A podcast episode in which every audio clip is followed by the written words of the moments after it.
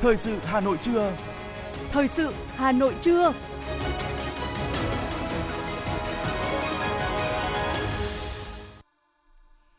Bây giờ là chương trình thời sự của Đài Phát thanh Truyền hình Hà Nội, phát trực tiếp trên sóng FM. Hôm nay thứ ngày 15 tháng 12 năm 2022, chương trình của chúng tôi có những nội dung chính sau đây. Tổng Bí thư Nguyễn Phú Trọng dự phiên trọng thể Đại hội đại biểu toàn quốc Đoàn Thanh niên Cộng sản Hồ Chí Minh lần thứ 12, nhiệm kỳ 2022-2027. Tiếp tục các hoạt động của Thủ tướng Phạm Minh Chính tại hội nghị cấp cao kỷ niệm 45 năm quan hệ ASEAN-EU.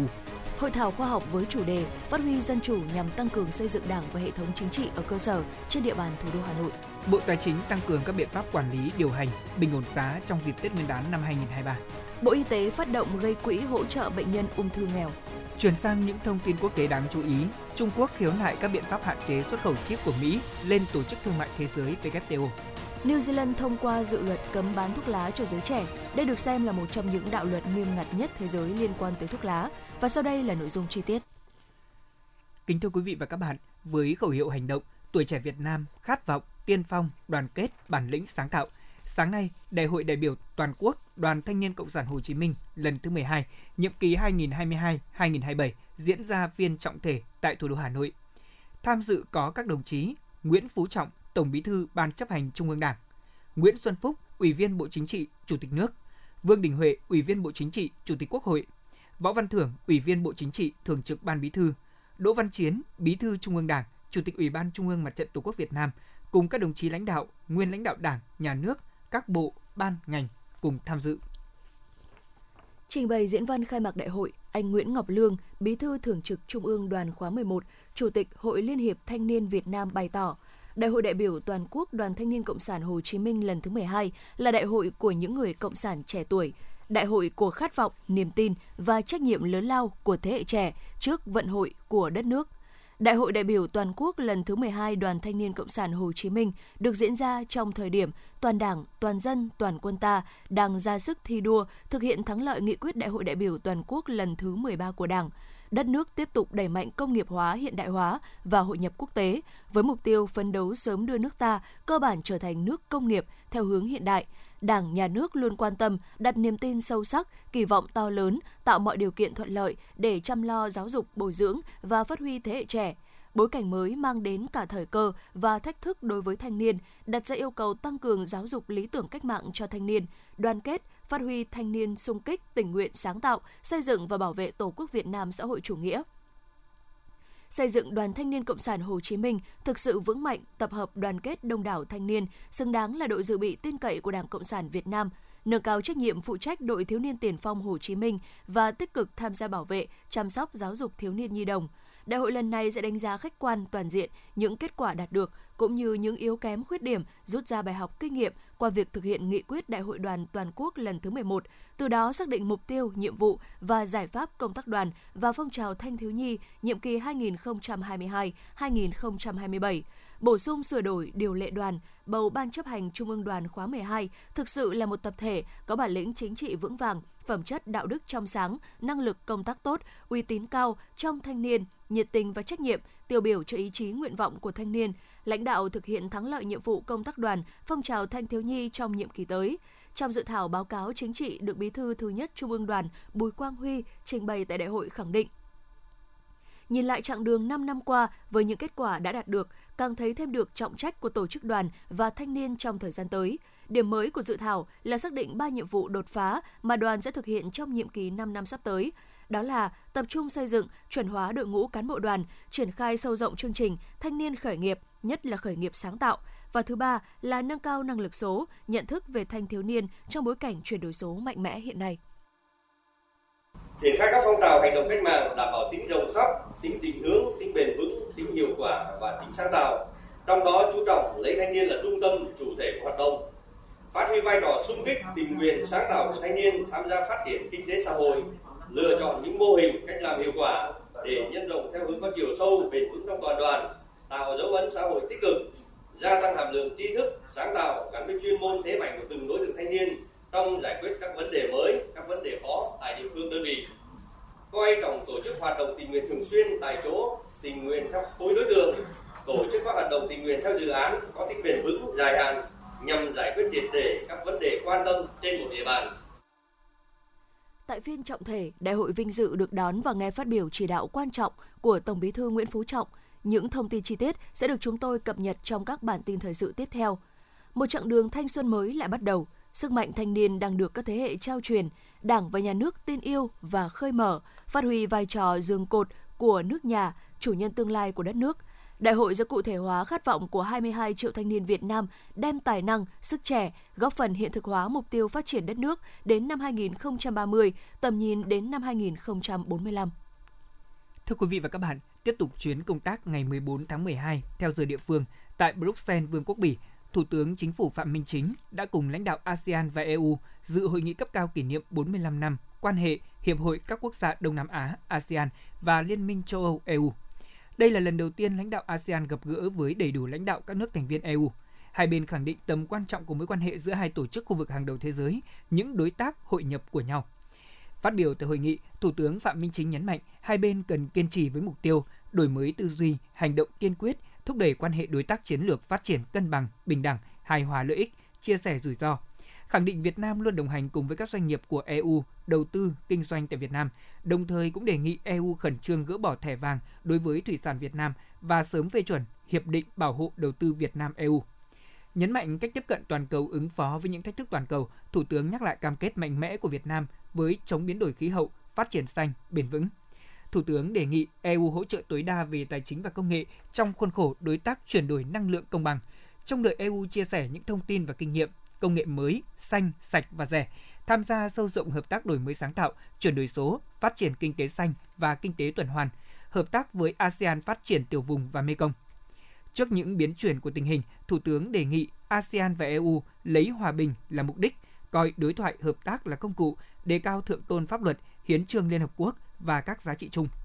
Thủ tướng khẳng định lập trường của ASEAN về Biển Đông và đề nghị ASEAN, EU cùng các nước phấn đấu xây dựng Biển Đông trở thành vùng biển hòa bình, ổn định, hợp tác, phát triển bền vững. Hội nghị cấp cao kỷ niệm 45 năm quan hệ ASEAN-EU đã thông qua tuyên bố chung phản ánh những kết quả đạt được trong 45 năm vừa qua, đề ra định hướng trong tương lai. Tối cùng ngày, Thủ tướng Phạm Minh Chính cùng lãnh đạo dự tiệc chiêu đãi nhân hội nghị cấp cao kỷ niệm 45 năm quan hệ ASEAN-EU.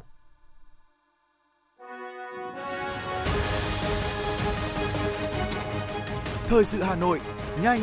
chính xác, tương tác cao. Thời sự Hà Nội, nhanh, chính xác, tương tác cao.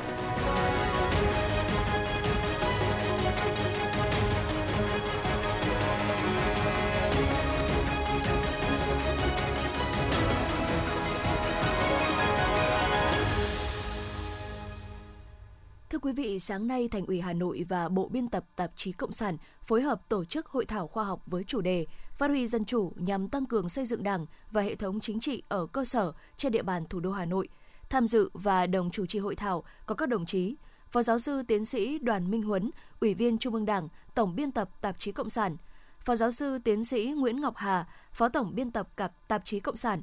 Tiến sĩ Nguyễn Văn Phong, Phó Bí thư Thành ủy Hà Nội, Thạc sĩ Nguyễn Doãn Toàn, Ủy viên Ban Thường vụ Thành ủy, Trưởng ban Tuyên giáo Thành ủy Hà Nội.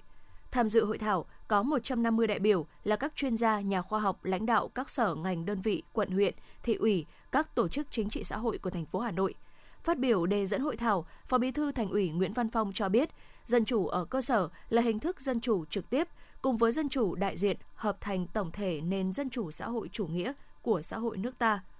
điểm lại những kết quả nổi bật mà thành phố Hà Nội đạt được trong các lĩnh vực phát triển kinh tế xã hội, đồng chí Nguyễn Văn Phong nhấn mạnh, một trong những yếu tố quan trọng tạo nên thành quả đó chính là kết quả thực hiện quy chế dân chủ trên địa bàn thủ đô. Công tác xây dựng Đảng, xây dựng hệ thống chính trị của Hà Nội có nhiều chuyển biến tích cực. Nhờ đó, niềm tin của cán bộ, đảng viên và nhân dân được củng cố, sự đồng thuận trong xã hội được nâng lên, Đảng bộ thành phố Hà Nội luôn nỗ lực phát huy mạnh mẽ dân chủ, tiên phong trong việc nâng cao chất lượng công tác xây dựng chỉnh đốn Đảng, xây dựng Đảng bộ và hệ thống chính trị thành phố thật sự trong sạch vững mạnh. Tham luận của các nhà nghiên cứu, nhà khoa học, các cán bộ hoạt động thực tiễn đã làm rõ một số vấn đề lý luận cơ bản về phát huy dân chủ nhằm tăng cường xây dựng Đảng và hệ thống chính trị ở cơ sở, đánh giá thực trạng phát huy dân chủ nhằm tăng cường xây dựng Đảng và hệ thống chính trị trên địa bàn thủ đô Hà Nội trong thời gian qua và những vấn đề đặt ra, chỉ rõ những kết quả đạt được, những hạn chế cần nhanh chóng khắc phục và những nguyên nhân của kết quả hạn chế đó đồng thời tập trung phân tích, rút ra những bài học kinh nghiệm, đề xuất quan điểm và những giải pháp đồng bộ khả thi để phát huy dân chủ, tăng cường xây dựng Đảng và hệ thống chính trị ở cơ sở nhằm phát triển thủ đô Hà Nội nhanh và bền vững trong thời gian tới. Sáng nay, Hội Liên hiệp Phụ nữ Hà Nội phối hợp cùng với Bảo tàng Chiến thắng B52 tổ chức chương trình giao lưu nhân chứng lịch sử với chủ đề Một thời máu và hoa. Phát biểu khai mạc tại chương trình, Chủ tịch Hội Liên hiệp Phụ nữ thành phố Hà Nội Lê Kim Anh cho biết, cách đây 50 năm, vào tháng 12 năm 1972, trong vòng 12 ngày đêm, quân dân ta đã gan dạ anh dũng, kiên cường chiến đấu, đánh bại hoàn toàn cuộc tập kích chiến lược đường không mang mật danh chiến dịch Lan Bách Cơ 2 của đế quốc Mỹ vào thủ đô Hà Nội, Hải Phòng cùng một số địa phương ở miền Bắc, làm chấn động dư luận thế giới và được ngợi ca là trận Điện Biên Phủ trên không. Với ý chí và nghị lực phi thường, tinh thần kiên cường dũng cảm, các bác, các anh, các chị đã phát huy cao độ chủ nghĩa anh hùng cách mạng, phẩm chất tốt đẹp, anh hùng, bất khuất, trung hậu đảm đang, nhất là của những người phụ nữ Việt Nam, với truyền thống ba đảm đang, vượt qua mọi khó khăn, gian khổ, đau thương mất mát để vừa lao động sản xuất, vừa trực tiếp tham gia chiến đấu và phục vụ chiến đấu. Có thể khẳng định, những bông hồng thép của thủ đô Hà Nội đặc biệt đã ghi dấu chiến công thầm lặng trong sản xuất, bảo vệ sản xuất, trong chiến đấu, cứu thương, cứu hỏa, cứu sập hầm, cứu mang, hỗ trợ, giúp đỡ những đồng bào khắc phục hậu quả chiến tranh, ổn định cuộc sống.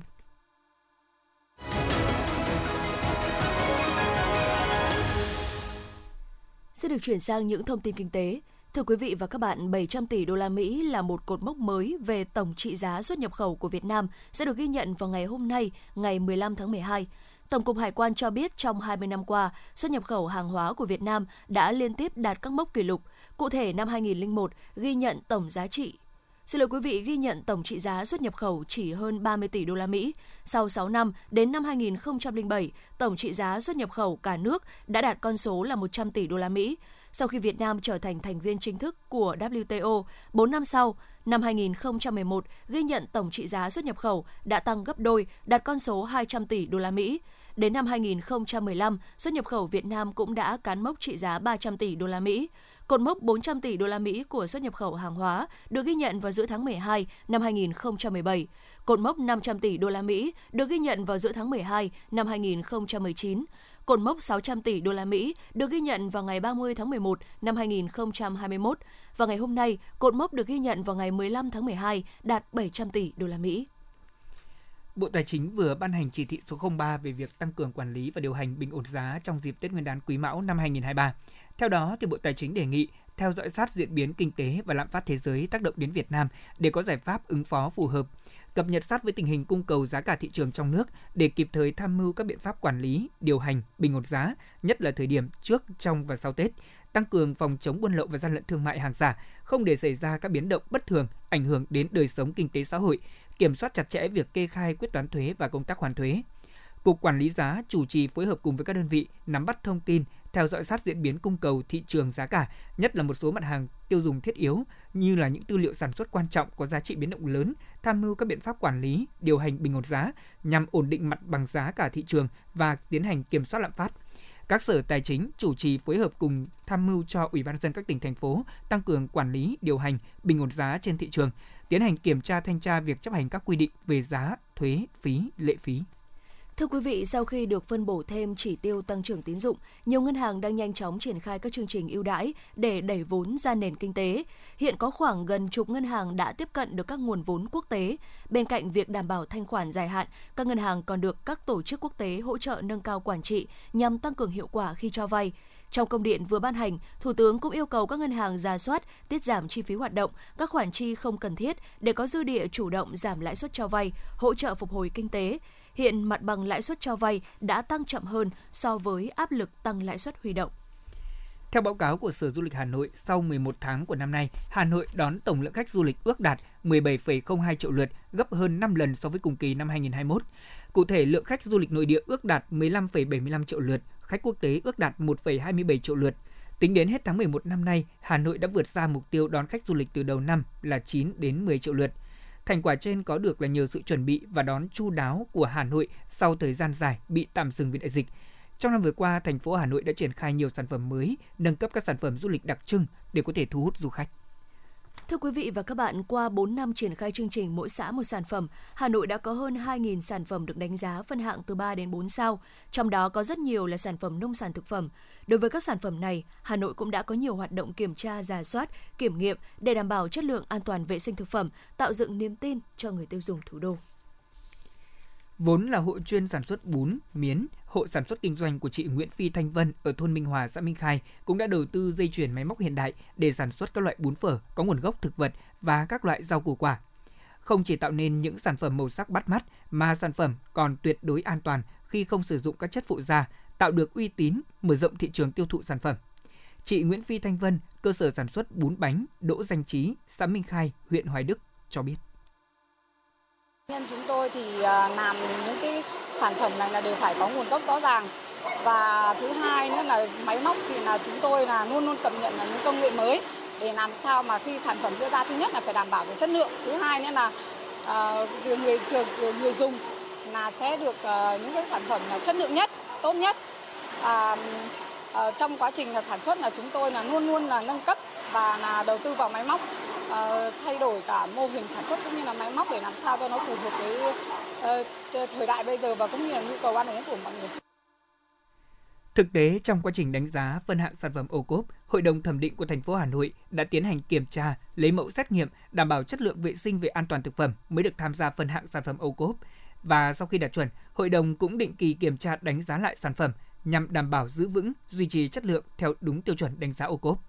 Năm nay, hộ kinh doanh bánh cuốn giò chả Xuân Hương cũng có 3 sản phẩm, bao gồm chả cốm, chả sườn sụn, giò lụa, được đánh giá sản phẩm ô cốp năm 2022 và được thẩm định đạt chuẩn ô cốp của thành phố Hà Nội. Anh Hoàng Xuân Toàn, chủ cơ sở bánh cuốn giò chả Xuân Hương, phường Thanh Trì, quận Hoàng Mai cho hay. À, đến với cái chương trình ô cốp thì ờ, doanh nghiệp rất kỳ vọng là được tham gia vào cái hệ thống thứ nhất là ờ, nhận được cái sự công nhận công nhận của cộng đồng của từ phía các cơ quan nhà nước với cái sản phẩm thứ nhất là đạt chỉ tiêu an toàn thực phẩm thứ hai nữa là về mặt quy mô doanh nghiệp thì để doanh nghiệp có cái điều kiện tiếp cận thị trường nhiều hơn lớn hơn và uh, tận dụng được cái cái sự uh, quan tâm ủng hộ từ phía cơ từ cơ quan nhà nước cũng như là tận dụng được cái cơ chế chính sách để mà cái doanh nghiệp có thể là phát triển lên một quy mô lớn hơn. Với một quy trình kiểm soát chất lượng chặt chẽ, tiêu chí rõ ràng thì các sản phẩm đã được công nhận đạt chuẩn ô cốp sẽ là cơ sở để người tiêu dùng tin tưởng vào chất lượng cũng như độ an toàn thực phẩm của các sản phẩm này. Tham gia đánh giá cấp sao sản phẩm ô cốp là một lần xét duyệt tổng quan hoàn thiện quy trình sản xuất để đáp ứng những tiêu chuẩn khắt khe về an toàn thực phẩm theo chuẩn ô cốp. Cùng với việc đánh giá phân hạng sản phẩm ô cốp, Hà Nội cũng đã xây dựng được 68 cửa hàng trưng bày và giới thiệu bán các sản phẩm ô cốp tại các quận huyện. Ngoài ra, thành phố còn tổ chức một loạt các sự kiện quảng bá sản phẩm ô cốp gắn với hoạt động du lịch làng nghề nhằm từng bước xây dựng hệ sinh thái cho các sản phẩm này, tạo dựng niềm tin cho người tiêu dùng và nâng cao giá trị sản phẩm nông sản của Hà Nội trong nước và quốc tế. Ông Nguyễn Văn Trí, Chi cục trưởng Chi cục Phát triển nông thôn Hà Nội đánh giá. Để gọi là khẳng định về chất lượng sản phẩm, đặc biệt nhóm nông sản thực phẩm, chế biến và sản phẩm à, tươi sống thì thành phố cũng đã chỉ đạo ở văn phòng nông thôn mới Ờ, cùng các sở ngành ờ, tổ chức các đoàn kiểm tra để lấy mẫu ờ, các chủ thể của mà đã được thành phố đánh giá và phân hạng thì qua kết quả kiểm tra thì cơ bản tất cả những sản phẩm mà nông sản được lấy mẫu mà được thành phố đánh, đã đánh giá ra phân hạng của giai đoạn trước để đảm, đều đảm bảo an toàn thực phẩm. Thế tuy nhiên, đoàn kiểm tra chúng tôi cũng có, vừa vừa là kiểm tra kiểm tra để tư vấn hỗ trợ thêm chủ thể về vấn đề kiểm tra vấn đề công tác an toàn thực phẩm ở tại tại cơ sở Đấy, về vấn đề về vấn đề cái môi trường và nâng cao chất lượng sản phẩm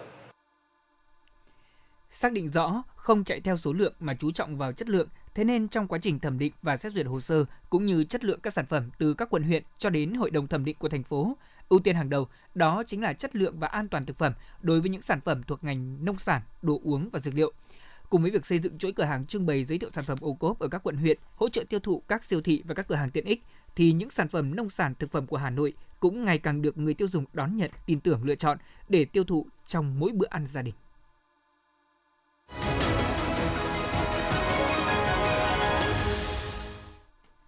Chuyển sang những thông tin quan trọng khác, Thưa quý vị, tối qua tại Cung văn hóa Lao động hữu nghị Việt Xô Hà Nội, Quỹ hỗ trợ bệnh nhân ung thư Ngày mai tươi sáng của Bộ Y tế tổ chức lễ kỷ niệm 10 năm thành lập và đón nhận huân chương lao động hạng 3. Tham dự chương trình có Phó Chủ tịch nước Võ Thị Ánh Xuân, Bộ trưởng Bộ Y tế Đào Hồng Lan cùng đại diện các bộ ngành trung ương. Tại chương trình này, thay mặt Đảng và Nhà nước, Phó Chủ tịch nước Võ Thị Ánh Xuân đã trao huân chương lao động hạng 3 cho Quỹ hỗ trợ bệnh nhân ung thư Ngày mai tươi sáng Bộ Y tế vì những đóng góp trong công tác chăm sóc sức khỏe và các hoạt động hỗ trợ người bệnh ung thư tại Việt Nam trong 10 năm qua. Ngoài ra, 12 tập thể cá nhân đã có đóng góp xuất sắc trong việc hỗ trợ, xây dựng quỹ hỗ trợ bệnh nhân ung thư Ngày mai tươi sáng trong thời gian qua, được nhận bằng khen của Bộ trưởng Bộ Y tế. Dịp này, Phó Chủ tịch nước Võ Thị Ánh Xuân đã tặng 50 triệu đồng cho Quỹ Ngày Mai Tươi Sáng và 20 xuất quà dành cho bệnh nhi ung thư.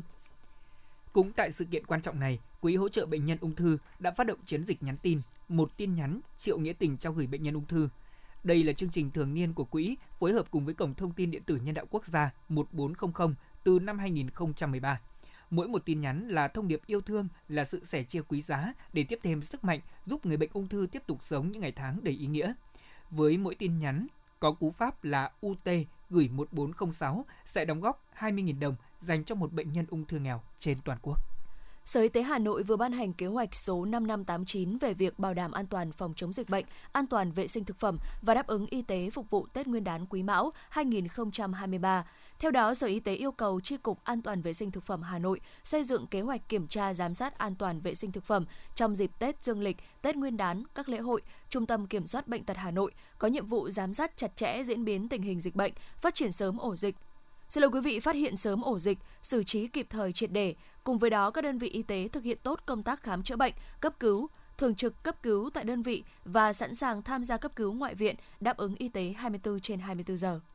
Do thị trường lao động có nhiều biến động, dẫn đến số người mất việc làm, có nhu cầu hưởng bảo hiểm xã hội một lần không giảm. Theo đó, thì để người lao động có thể hưởng bảo hiểm xã hội một lần thuận tiện nhất, Bảo hiểm xã hội Việt Nam vừa ban hành quyết định số 3612 về quy trình giải quyết hưởng bảo hiểm xã hội một lần, áp dụng thí điểm xác thực qua chữ ký số được tích hợp ứng dụng trên thiết bị di động. Quy trình này là quy định trình tự thực hiện thủ tục giải quyết hưởng bảo hiểm xã hội một lần đối với người lao động áp dụng thí điểm xác thực qua chữ ký số được tích hợp trong các ứng dụng trên thiết bị di động thông minh và thực hiện trên cổng dịch vụ công. Phòng Cảnh sát Giao thông Công an thành phố Hà Nội cho biết, trong vòng 24 giờ qua, khi triển khai nhiều tổ công tác 141 phối hợp cùng công an địa bàn đã liên tiếp phát hiện nhiều trường hợp vi phạm nồng độ cồn ở mức cao nhiều lần, mức kịch khung. Đáng chú ý có trường hợp vi phạm gấp đôi mức kịch khung, khá hiếm gặp từ trước đến nay. Cũng theo Trung tâm Thông tin Chỉ huy Công an thành phố, trong vòng 24 giờ qua đã tiếp nhận xử lý 62 tin liên quan đến an ninh trật tự, phòng cháy chữa cháy và cứu nạn cứu hộ. Trong ngày, lực lượng cảnh sát giao thông tuần tra kiểm soát phát hiện xử lý 1.131 trường hợp vi phạm luật giao thông đường bộ, đường sắt, tạm giữ 55 phương tiện, 340 bộ giấy tờ, tước 63 giấy phép lái xe, phát hiện 17 trường hợp vi phạm luật giao thông đường thủy. Các tổ công tác 141 tuần tra kiểm soát địa bàn các quận nội thành, phát hiện xử lý 52 trường hợp vi phạm luật giao thông đường bộ, tạm giữ 13 phương tiện, 28 giấy tờ, phạt tại chỗ 12 trường hợp, phát hiện bàn giao một vụ việc, một đối tượng có dấu hiệu phạm pháp hình sự cho đơn vị chức năng tiếp tục xác minh điều tra theo thẩm quyền.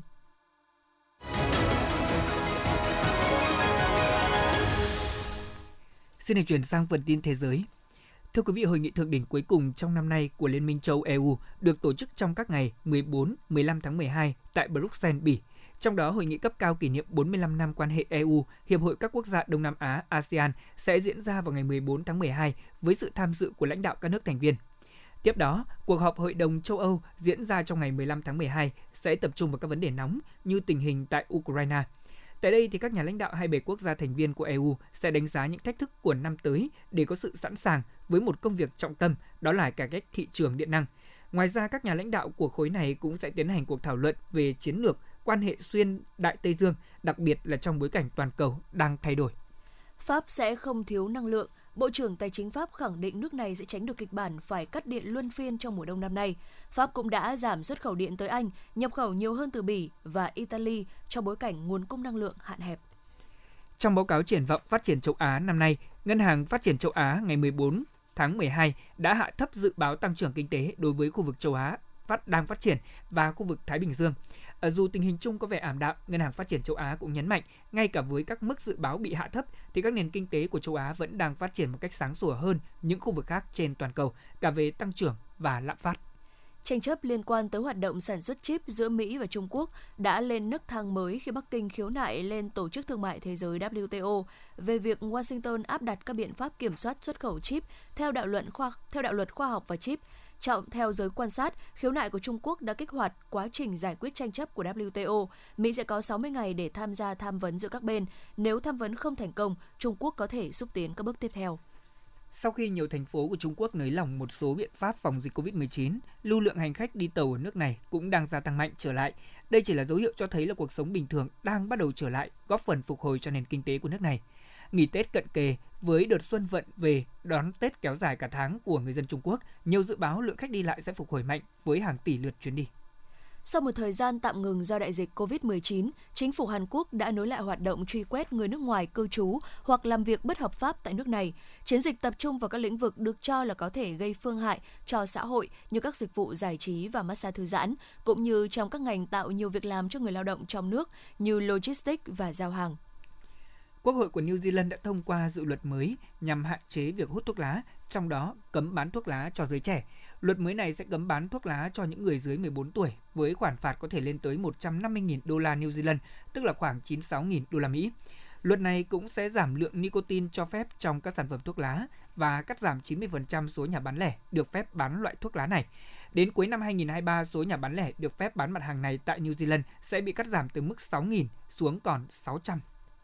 Thưa quý vị, theo dự báo của Trung tâm Dự báo Môi trường Quốc gia Mỹ, Trung Quốc, Nhật Bản và Hàn Quốc sẽ đối mặt với mức nhiệt dưới mức đóng băng trong vài tuần tới. La Nina là nguyên nhân dẫn đến các hiện tượng thời tiết trên khi thường nhiệt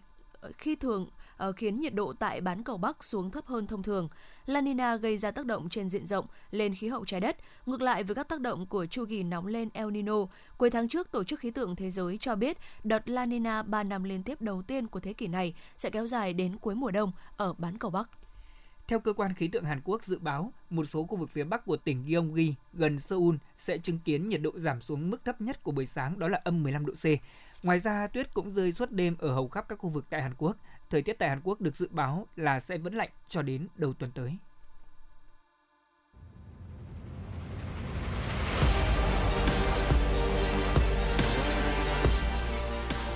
Bản tin thể thao Bản tin thể thao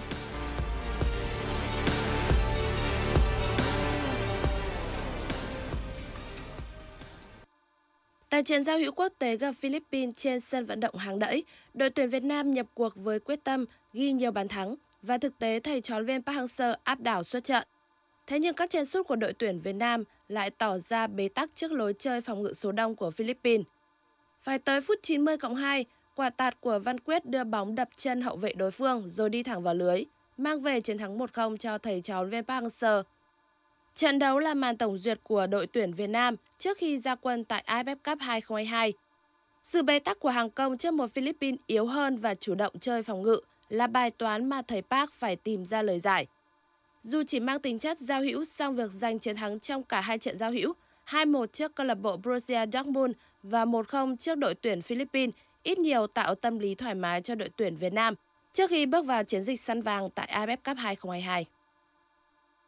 Pháp khởi đầu trận bán kết World Cup 2022 gặp Maroc chậm rãi trong những phút đầu, thậm chí lùi sâu phòng ngự khi đối thủ đẩy cao pressing. Nhưng nhà đương kim vô địch vẫn dễ dàng có bàn mở tỷ số gia công của Theo Hernandez ngay ở phút thứ 5. Sau đó Maroc nỗ lực tấn công nhưng hàng thủ Pháp chơi hiệu quả để giữ sạch mảnh lưới cho Loris. Không những phòng thủ hay, Pháp còn có được bàn ấn định tỷ số 2-0 ở phút 79 với pha lập công của Muani.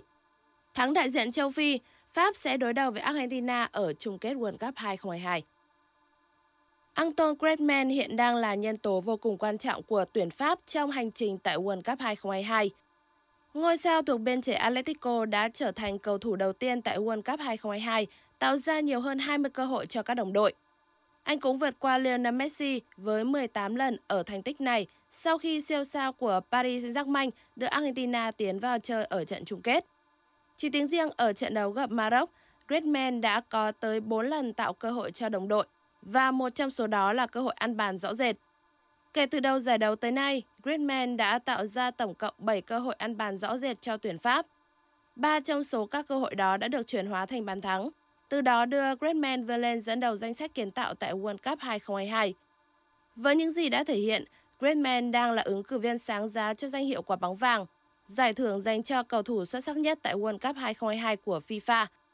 Ngoài ra, Griezmann cũng lập thêm một kỷ lục khác trong màu áo tuyển Pháp khi có được 18 trận đấu liên tiếp cho Le Bleu tại sân chơi World Cup. Anh cũng là người đầu tiên trong lịch sử bóng đá Pháp làm được điều này. Dự báo thời tiết vùng châu thổ sông Hồng và khu vực Hà Nội chiều và tối ngày 15 tháng 12 năm 2022, vùng đồng bằng Bắc Bộ Chiều nắng đêm không mưa, nhiệt độ từ 14 đến 22 độ. Vùng núi Ba Vì Sơn Tây chiều nắng đêm không mưa, nhiệt độ từ 14 đến 21 độ. Ngoại thành từ Phúc Thọ tới Hà Đông chiều nắng đêm không mưa, nhiệt độ từ 15 đến 21 độ. Phía Nam từ Thanh Oai, Thường Tín đến Ứng Hòa, chiều nắng đêm không mưa, nhiệt độ từ 15 đến 21 độ. Mê Linh, Đông Anh, Sóc Sơn, chiều nắng đêm không mưa, nhiệt độ từ 14 đến 21 độ. Trung tâm thành phố Hà Nội chiều nắng đêm không mưa, nhiệt độ từ 16 đến 22 độ.